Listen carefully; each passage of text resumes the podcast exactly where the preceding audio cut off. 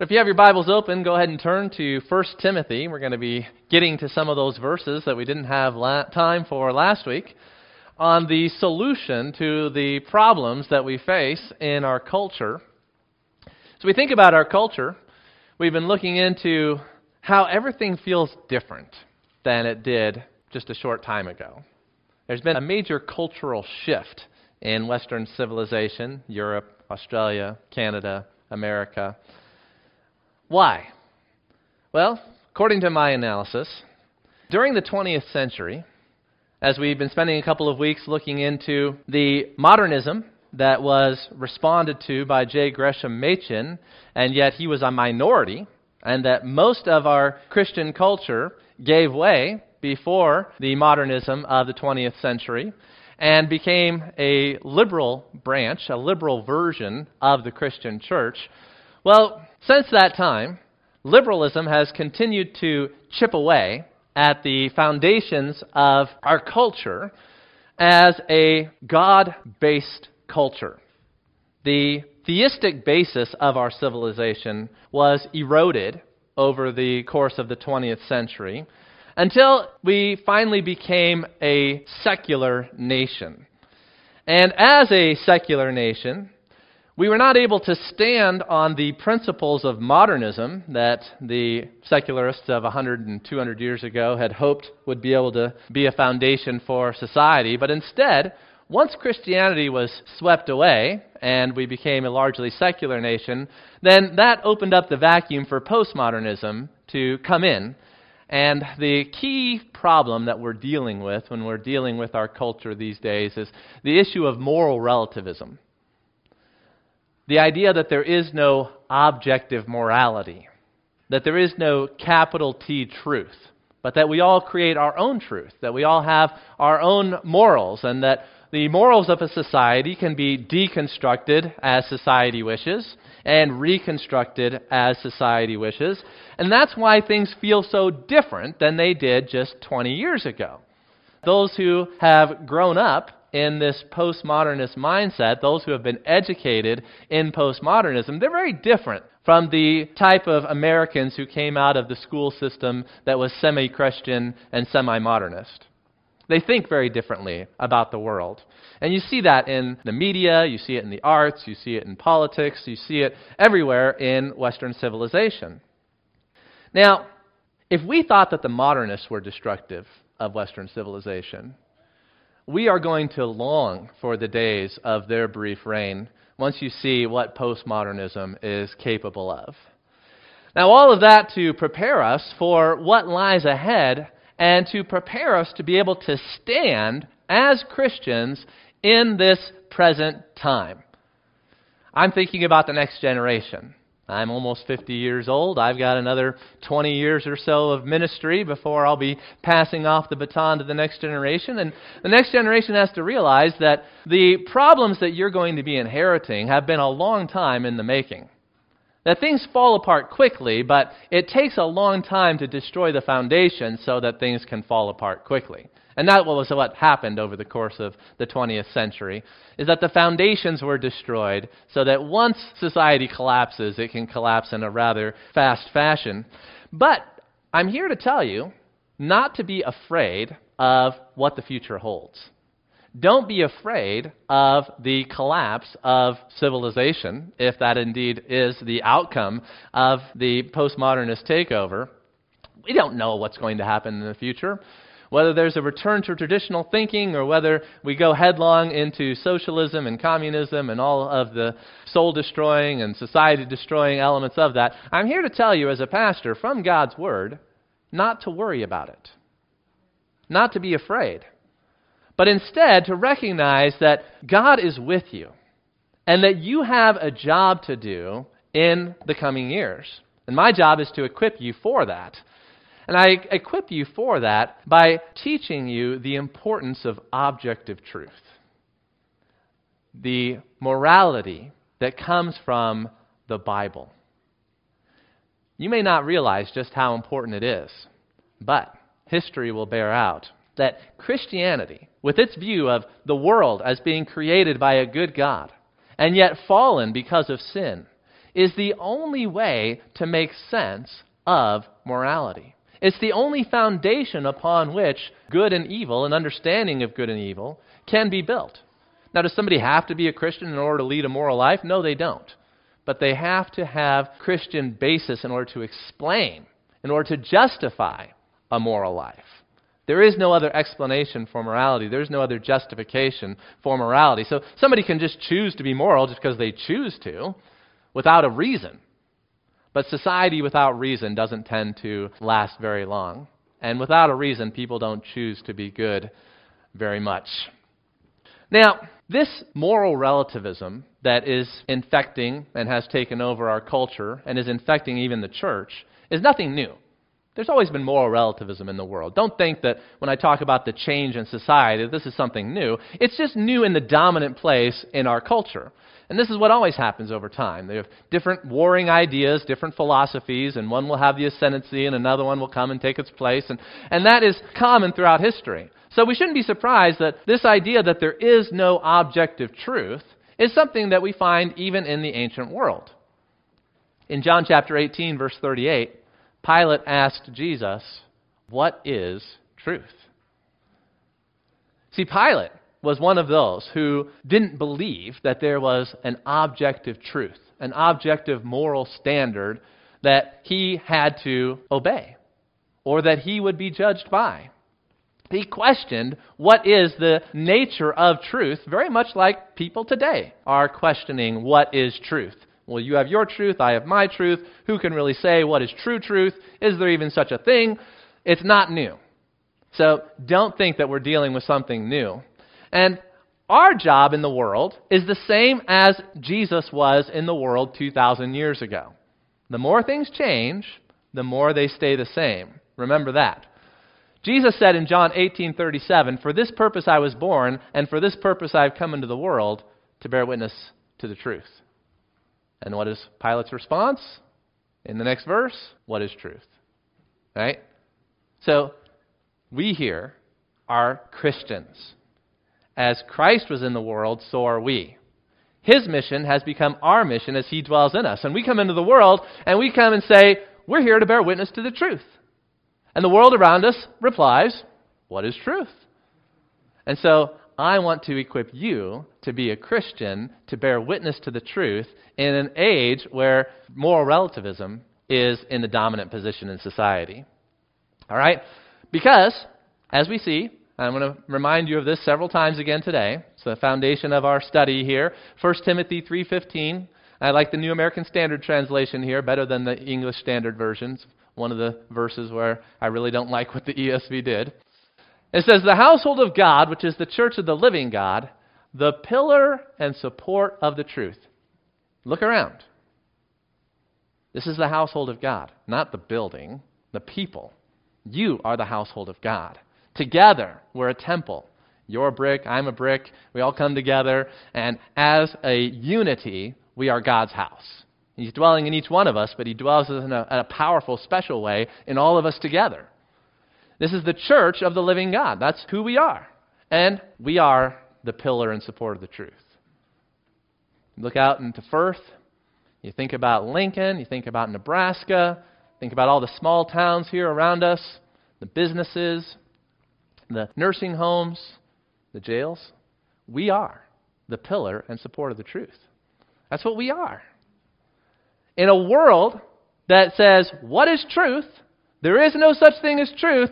We're here saying, This is the truth. That's our job. So let's figure out how do we build this pillar and support of the truth in an age where everything is being deconstructed. They want to deconstruct morals. They want to deconstruct politics. They want to deconstruct the family. They want to deconstruct gender. They want to deconstruct education. They want to deconstruct everything. And sadly, many Christians are deconstructing traditional Christian beliefs. But we are not going to deconstruct.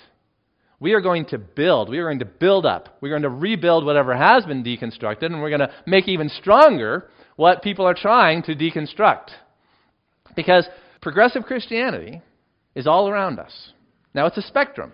Not every progressive Christian is as progressive as the next progressive Christian. And we have to be careful that we don't just lump everybody into one basket and say, these are the faithful people, these are the unfaithful people. There's a whole spectrum of Christians and churches out there. Some more faithful, some less faithful. Nobody's completely faithful. Our goal is to take the less faithful and make them more faithful, and to take the most faithful and make them as faithful as they can possibly be. Because we're here to do a job. And our job is to be the pillar and support of the truth. And if we keep that focus, if we keep that mission, then you will succeed, no matter what happens in the culture around you. It doesn't matter what they say, it doesn't matter what they think, it doesn't matter what they do. They can tear down everything. But we're not going to let them tear down the pillar in support of the truth. This is where truth stands, this is where truth rests. We're going to be God centered instead of man centered. We're going to be exclusive in saying that Jesus is the only way and that other religions will not get you to God. We're going to be Pauline in our ethics and our theology. We're going to love the Apostle Paul. We're going to read and preach Paul. We love Paul. And we're going to be recognizing that as much as we are victims, the important thing is not our victim status, but our guilty status before God. And we're going to preach the gospel not to victims, but we're going to preach the gospel to those who are guilty sinners before God. And we are going to reconstruct biblical faith. That's how we're going to not be a part of what is called progressive Christianity, but it's not. Just because something's called progressive doesn't mean that it is progressive. And all of these things are actually regressive for the purpose and the mission that God has called us to of being the pillar and support of the truth. If we're progressing in being a better pillar and support of the truth, that's great. If we're not progressing in that, then we're failing. That's how we measure progress in the church. So, last week we talked about how progressivism is not Christianity. Now, remember the spectrum. Just because somebody has some progressive tendencies doesn't mean they're not a Christian. However, there are a lot of Christians out there who are what I would say fully progressive, and they are not Christians. There's a lot of false Christians in the world. Now, on the whole spectrum of faithfulness, you're going to find a lot of people with progressive tendencies. And you find brothers and sisters in the Lord who have progressive tendencies, and we don't want to write them off. We want to minister to them. We want to be servants to them. We want to help them. So don't use your knowledge to puff up. Don't use your knowledge to look down on the unbeliever or the believer. For the progressive Christian, they're the mission field, okay? They're not the enemy, they're the mission field. And the enemy has taken them captive to do his will through the deception and lies that he is so skillful at promulgating in the world. So keep that in mind. Something that doesn't always come across as much as I'd like in my preaching. So, progressive Christianity is not Christianity, but we want to reach everybody. That's the point here. And so, what are the solutions? What are we going to do to build up in a world of deconstruction? That's our goal today. Number one, you need to build your faith on the Word of God. And we have several subpoints here. This is kind of my, my main point for the sermon. That's why it comes first. And we got several subpoints that are going to show us what do I mean? What does the scripture mean when it encourages us to build our faith upon the Word of God? And the first subpoint here is you need to look for the author's intended meaning. You've got to read Scripture, but you don't just read Scripture, you read Scripture the right way. Well, there's a right way to read? Yeah, there's a right way to read and there's a wrong way to read. And the world, since the time that I was in college, started teaching kids the wrong way to read the book. I was an English major in college. And so in college, they taught us that the right way to read a book is not to look for the author's intended meaning, but instead to look for your response, your subjective response to the written text. That was called the reader response theory. And it is a component of postmodern deconstructionism. That the author's intended meaning is not important. What is important is how you construct your own meaning through your interactions with the text. And it's not how you read a book. It's not how you read Shakespeare. It's not how you read Chaucer. It's not how you read Machen. And it's not how you read the Bible. When somebody writes a book, they do it because they want you to understand something that they're communicating, especially when you're writing a nonfiction book. Nonfiction books are, are written to communicate ideas, objective truth. A history book isn't written so you can have whatever experience you want with the history book. It's written so that you can learn history from someone who is giving you objective truths, hopefully, about history.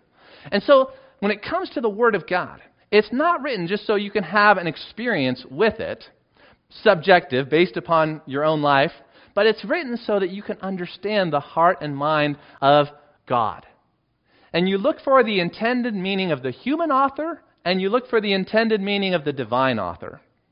So when you're reading a book, ask yourself, what is the author communicating?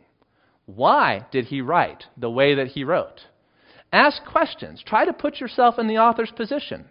That's why we do historical studies when we're looking at the Bible. You know, the Bible has so much history in it because it wants you to know something about the people who are writing the Bible so that you can get into their mind and understand from their perspective why they're writing what they're writing. Why did God give us the book of Acts? Because in the book of Acts, you learn about Peter. In the book of Acts, you learn about Paul. And why is it important to know about Peter and Paul? It's because they're the ones who write the letters of the New Testament. So you've got to understand Paul if you're going to understand his letters. You've got to understand Peter if you're going to understand his letters. That is looking for the author's intended meaning. And God is very wise in how he put his Bible together so that when you want to know what did God mean when he said this, if you work, if you are earnest, if you seek for the truth, you will find. He hasn't hidden it. He doesn't always make it easy. He wants to challenge us, he wants to push us, but it's there. And we need to search for the author's meaning not just an existentialist reading of the Bible. Last week we talked about the existentialist reading of the Bible. I was reading from Wikipedia. Let me remind you. An existentialist reading of the Bible would demand that the reader recognize that they are an existing subject. That subjectivism. I'm the subject. Studying the words more as a recollection of past events. This is in contrast to looking at a collection of truths that are outside and unrelated to the reader. Now, the truth is outside the reader. But truth is never unrelated to the reader, okay? When we're looking for truth, we're looking for how does truth relate to me. So they set up this straw man that if you're going to look for the truth outside, it's unrelated to you. No. You look for the truth that's outside, and you look for how then it relates to you. First, you understand the truth, then you understand how it relates to you. It says that an existentialist reader is not obligated to follow the commandments, as if an external agent is forcing these commandments upon them but as though they are inside them and guiding them from the inside.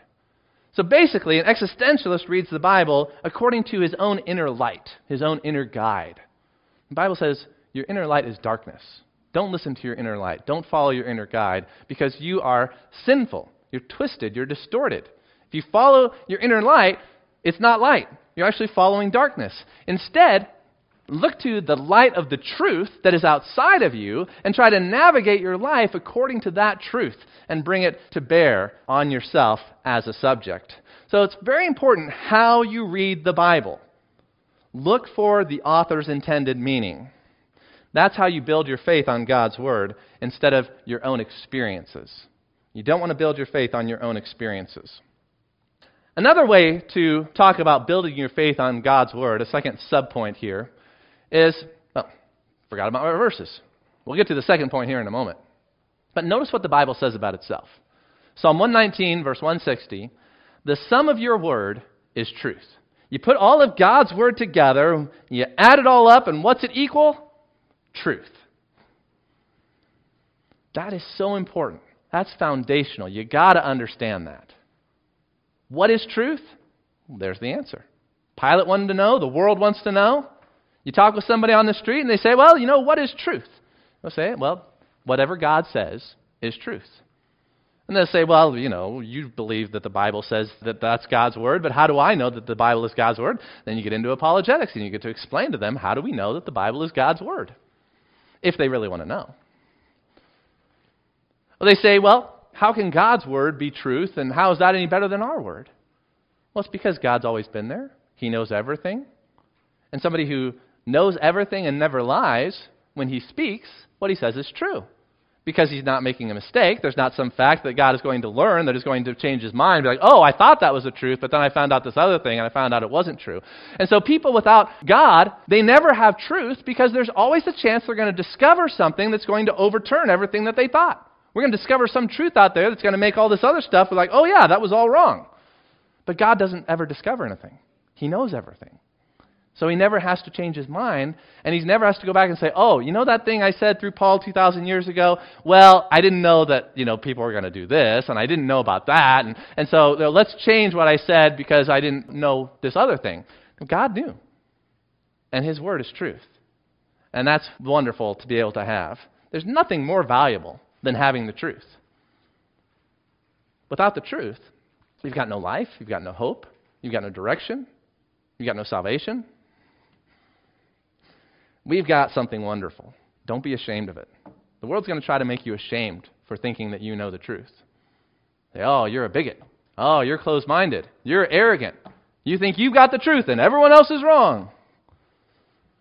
Well, let's just start with the fact that unless we can agree together that there is such a thing as truth and that truth can be known, then it's all hopeless anyway. Unless there is truth and that truth can be known, then what is the point of any of this? Why are we even having a conversation? It's not arrogant or narrow minded to believe that there is such a thing as truth and that truth is knowable, especially when the truth that you believe says that you didn't come to know that truth by any goodness that's in you, but it's all because of God's grace and mercy, and that He wants to show that grace and mercy to others, and He appoints you to be a minister of grace and mercy to those who are lost in lies.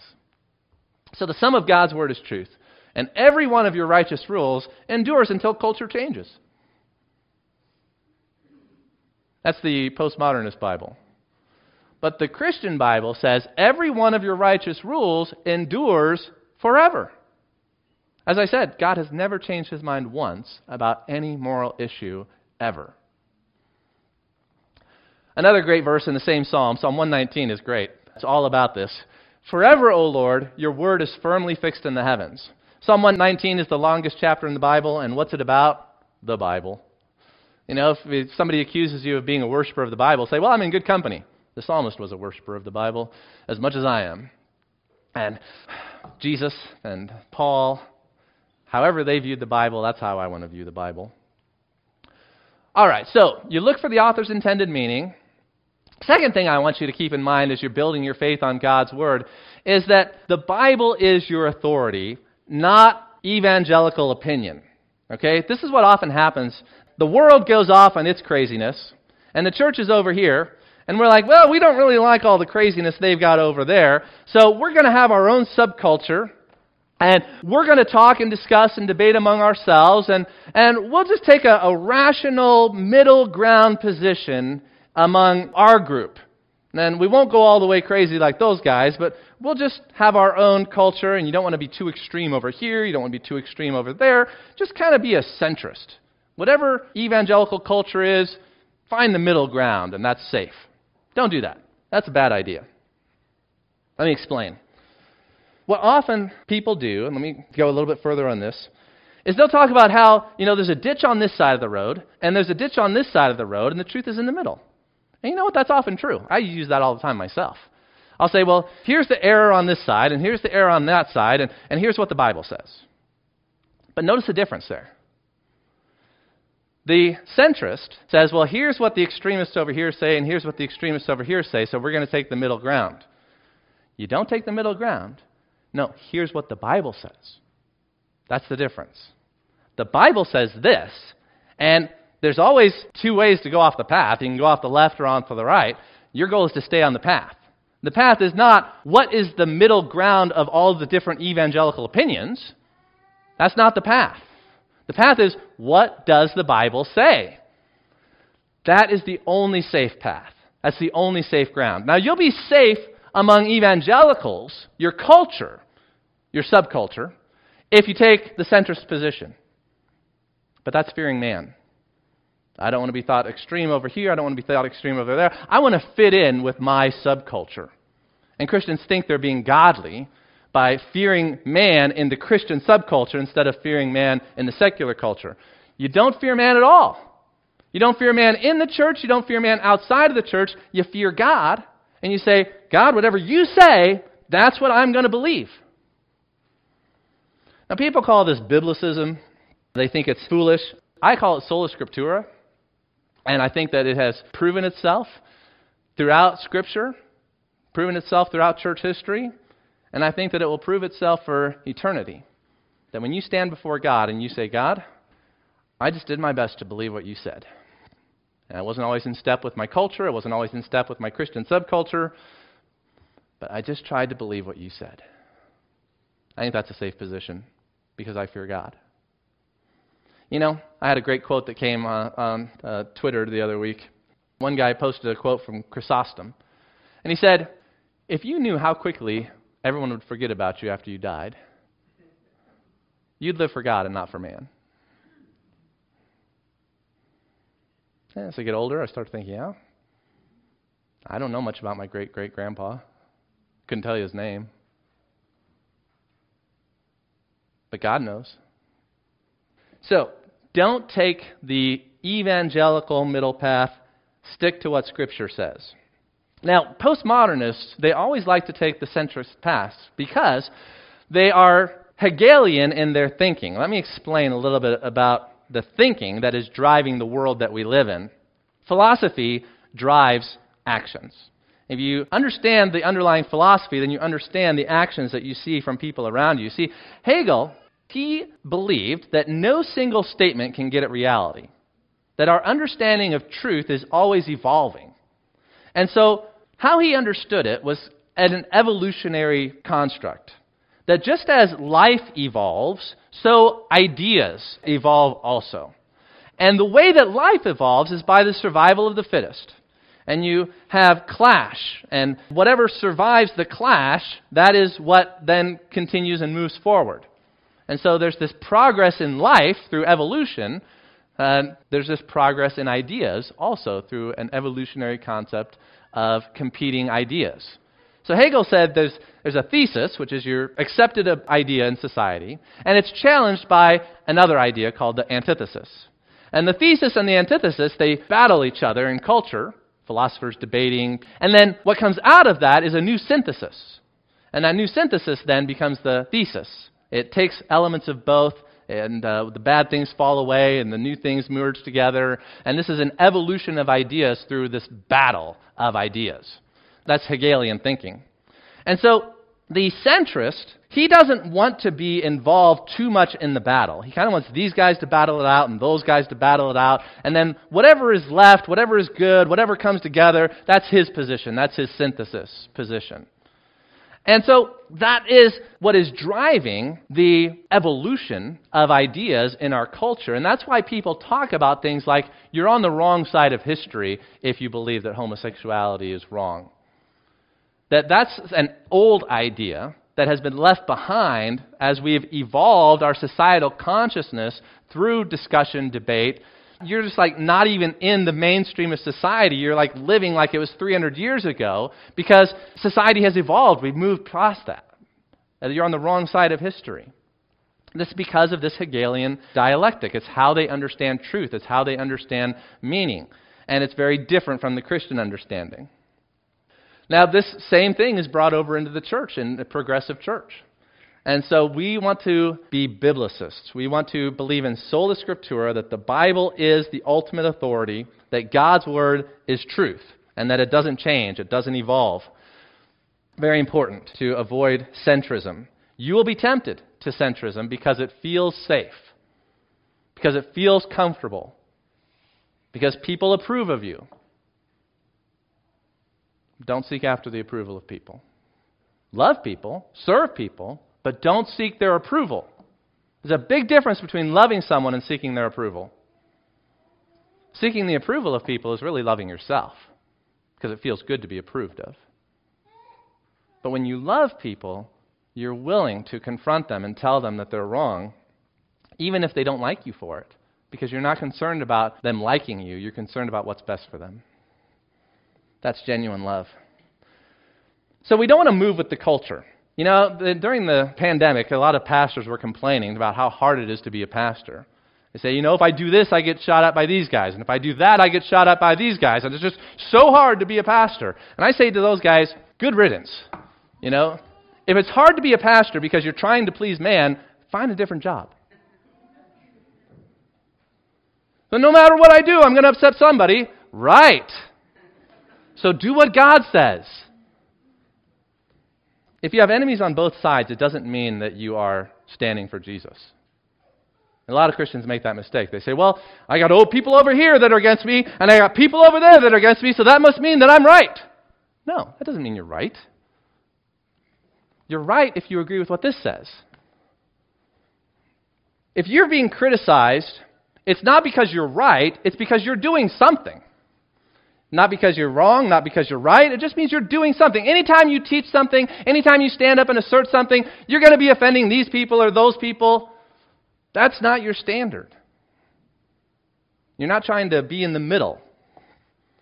You're trying to be standing on God's word, even when God's word is extreme in the eyes of your Christian subculture. I will be extreme if God's word is extreme. I will be middle if God's word is middle.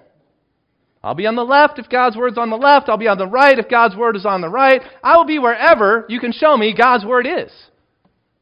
Because I love God and I fear God. I believe Him. So, third element here you got to look for the author's meaning.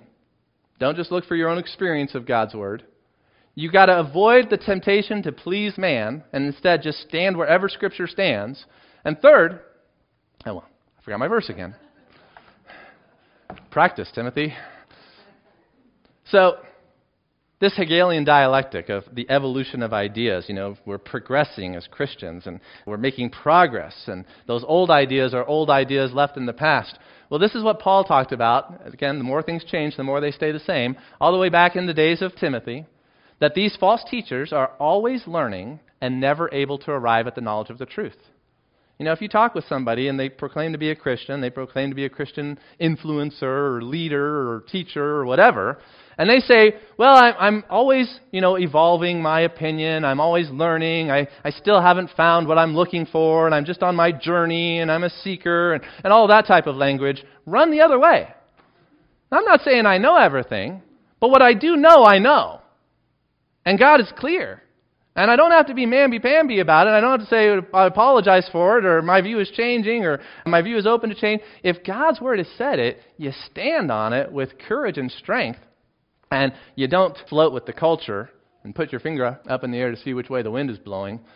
You got to get to a point where you know the truth and you believe the truth and you're not questioning it anymore. You know, I, I got to get mad at myself sometimes. It's like, Timothy, why are you questioning this again? You've questioned it 10 times. You've looked into it 10 times. You know what the truth is. Just stop it. Just believe it. So, look for the author's intended meaning and don't be a centrist. But instead, you read the Bible for ethical instruction. This is key. When you come to the Bible, it's like the Bible is up here and you're down here. Now, I can't read it like this, but I'm holding it up to show that it's the authority that is over me. That I read the Bible for instruction. Say, God, teach me. Who is the one that God looks to? God looks to the one who trembles at his word. And to tremble at the word of God means that you hold it in such high regard that you have such respect for it that you place yourself underneath its authority.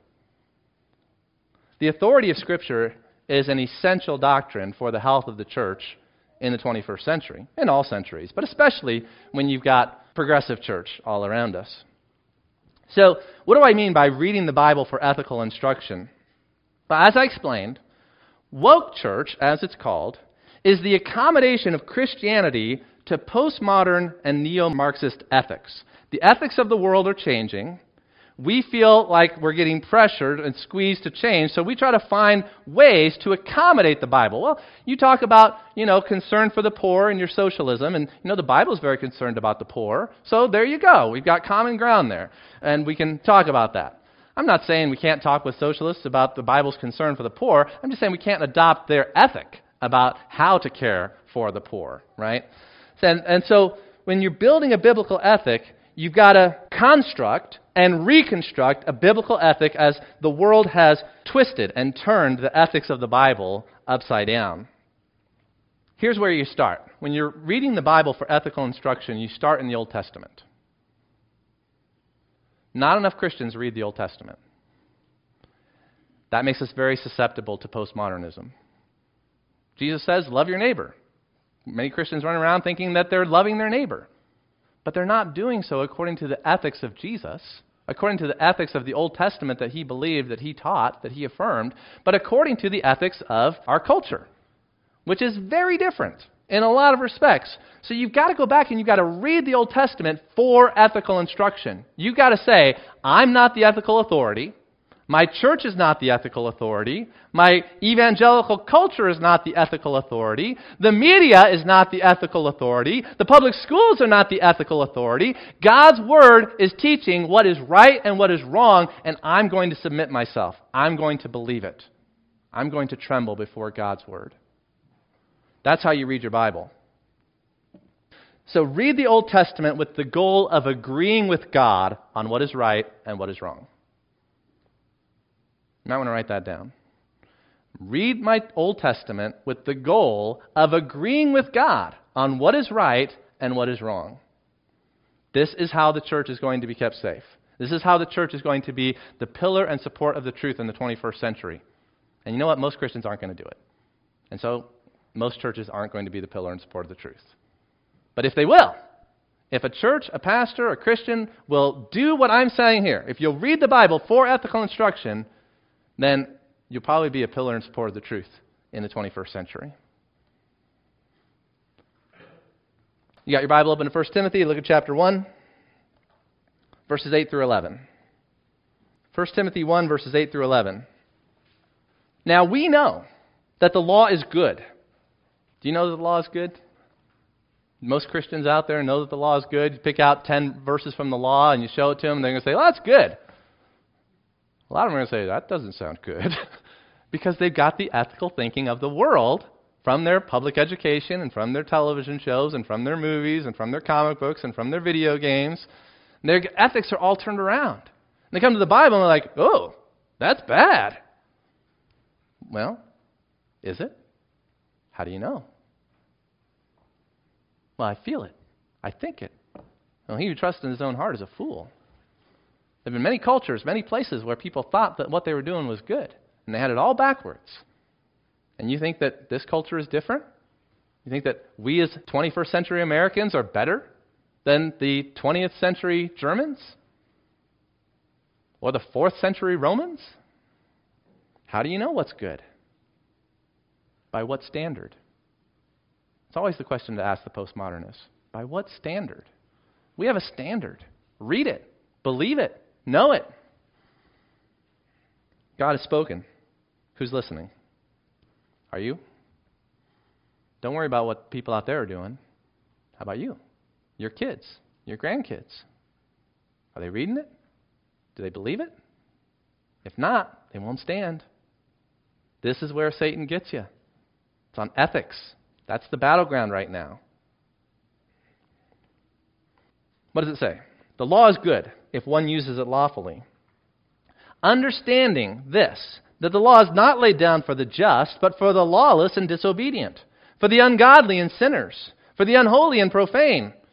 That's not even politically correct to call anyone an ungodly or a sinner. I mean, let's just start right there, Paul. For those who strike their fathers and mothers, for murderers, the sexually immoral. Who are you to judge what's sexually immoral?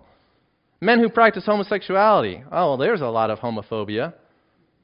Enslavers, liars, perjurers. You, know, you thought we could agree that enslavers were bad, but then the media attacks movies that are going after the child enslavers. Liars, perjurers. Notice how it ends.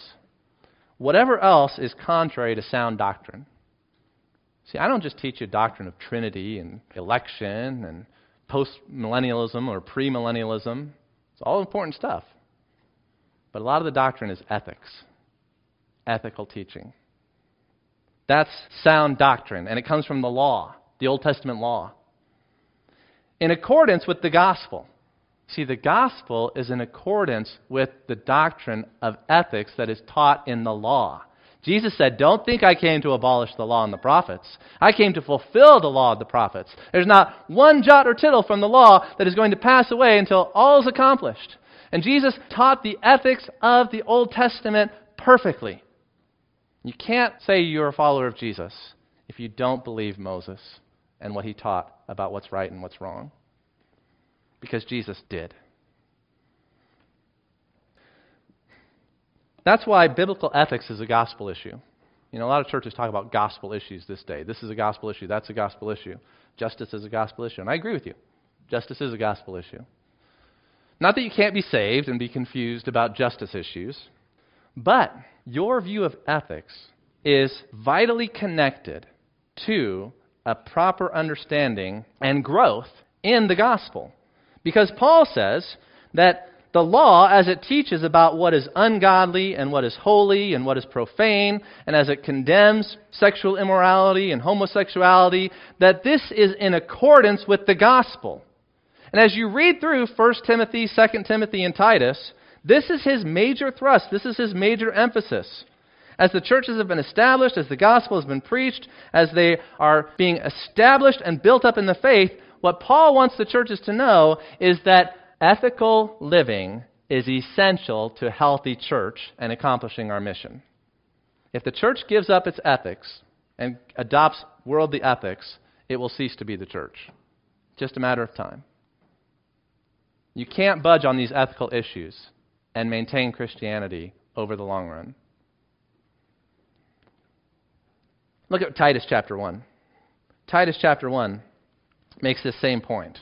Paul identifies himself as a servant of God and an apostle of Jesus Christ. Do you believe that? Is he an apostle of Jesus Christ? Are his words the words and the message of Jesus Christ? Is his ethical teaching the ethical teaching of Jesus Christ? Never have an elder who doesn't believe that in this church. Never have a pastor in this church who does not believe that the words of Paul are the words of Christ. Whenever you have a pastor and elder start to make a distinction, well, Jesus says this, but Paul says that, and they try to make a wedge and a distinction between Paul and Jesus, get him out. Notice what he says. He's an apostle and a servant for the sake of the faith of God's elect. I'm here for the sake of your faith. That's what's precious. That's what's valuable. That's what God is building in this world your faith. That's my job as a shepherd to protect your faith, to exhort you, so that your faith remains sound, it remains biblical, it remains based on God's word. The faith of God's elect and their knowledge of what? The truth. And the truth accords with godliness. The truth accords with godliness. You take out godliness, you let the ungodly into the church, and it will undermine the truth. Without ethics, orthodoxy won't stand.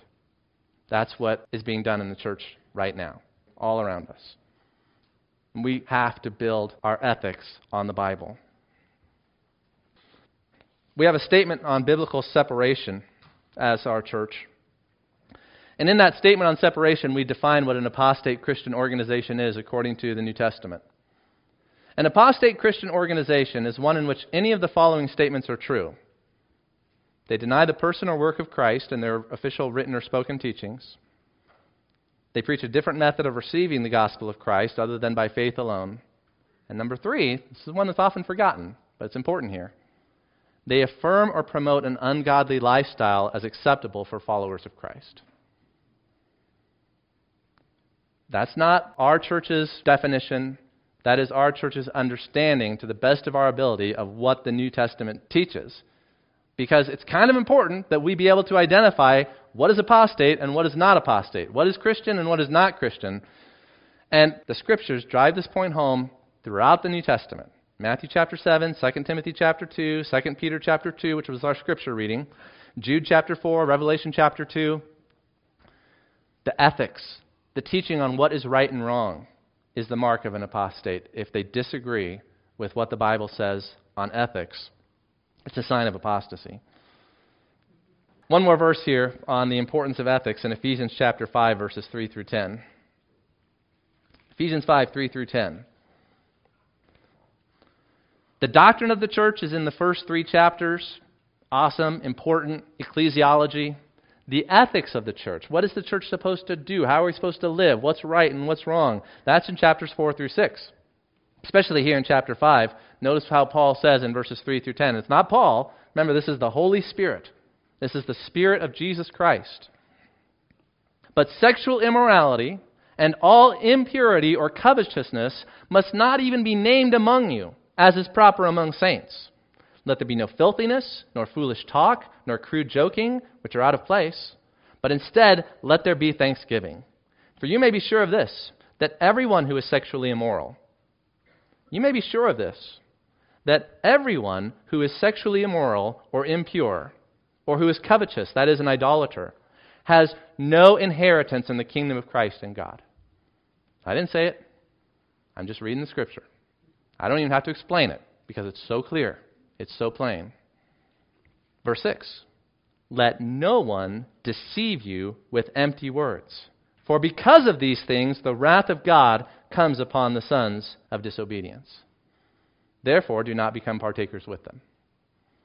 That's why it's in our doctrinal statement on separation. We're not going to become partakers with so called Christians who are sexually immoral or impure or covetous and who have no inheritance in the kingdom of God and of Christ. We're just obeying Jesus, his words through his apostles. We're going to be faithful, even if it's thought to be extreme. We're going to stand on God's word because it's the only safe place to stand and because we love him.